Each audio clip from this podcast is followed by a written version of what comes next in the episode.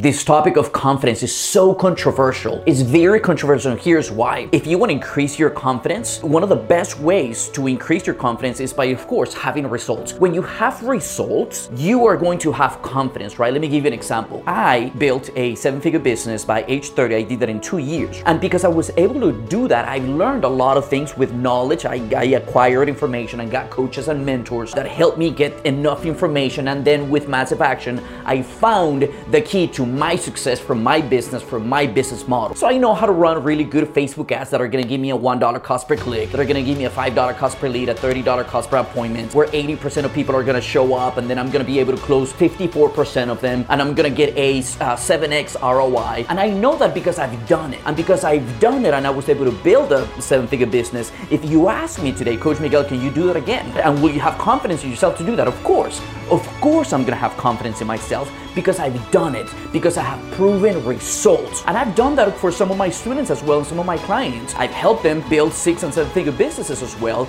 using the strategies that I'm an expert in. So therefore, I have a lot of confidence in myself to do that. But here's the controversial side. Nobody's born with confidence. I wasn't born with confidence. As a matter of fact, when I started my entrepreneurial journey, I didn't have confidence. And that's the key, and that's the controversial part. If you want to have confidence, you're going to have to take massive action in spite of lacking confidence. See, and that's the key. The key is when you start and you don't have confidence in yourself and you don't have belief in yourself and you lack motivation, you lack knowledge, you lack information, you lack belief, you lack trust, you lack guidance, you lack everything. If you believe that you lack everything and you take massive action in spite of that lack of motivation, in spite of that lack of trust, in spite of that lack of confidence, lack of guidance, in spite of that lack of belief, in spite of all those things, with action, with execution, you're gonna start getting results little by little. And with those results, now you're gonna have confidence in yourself, in your results, that you're gonna be able to do something. Nobody's born with confidence. Nobody. It's all about taking massive action, doing, executing in spite of the lack of confidence, in spite of the lack of motivation, in spite of the lack of whatever.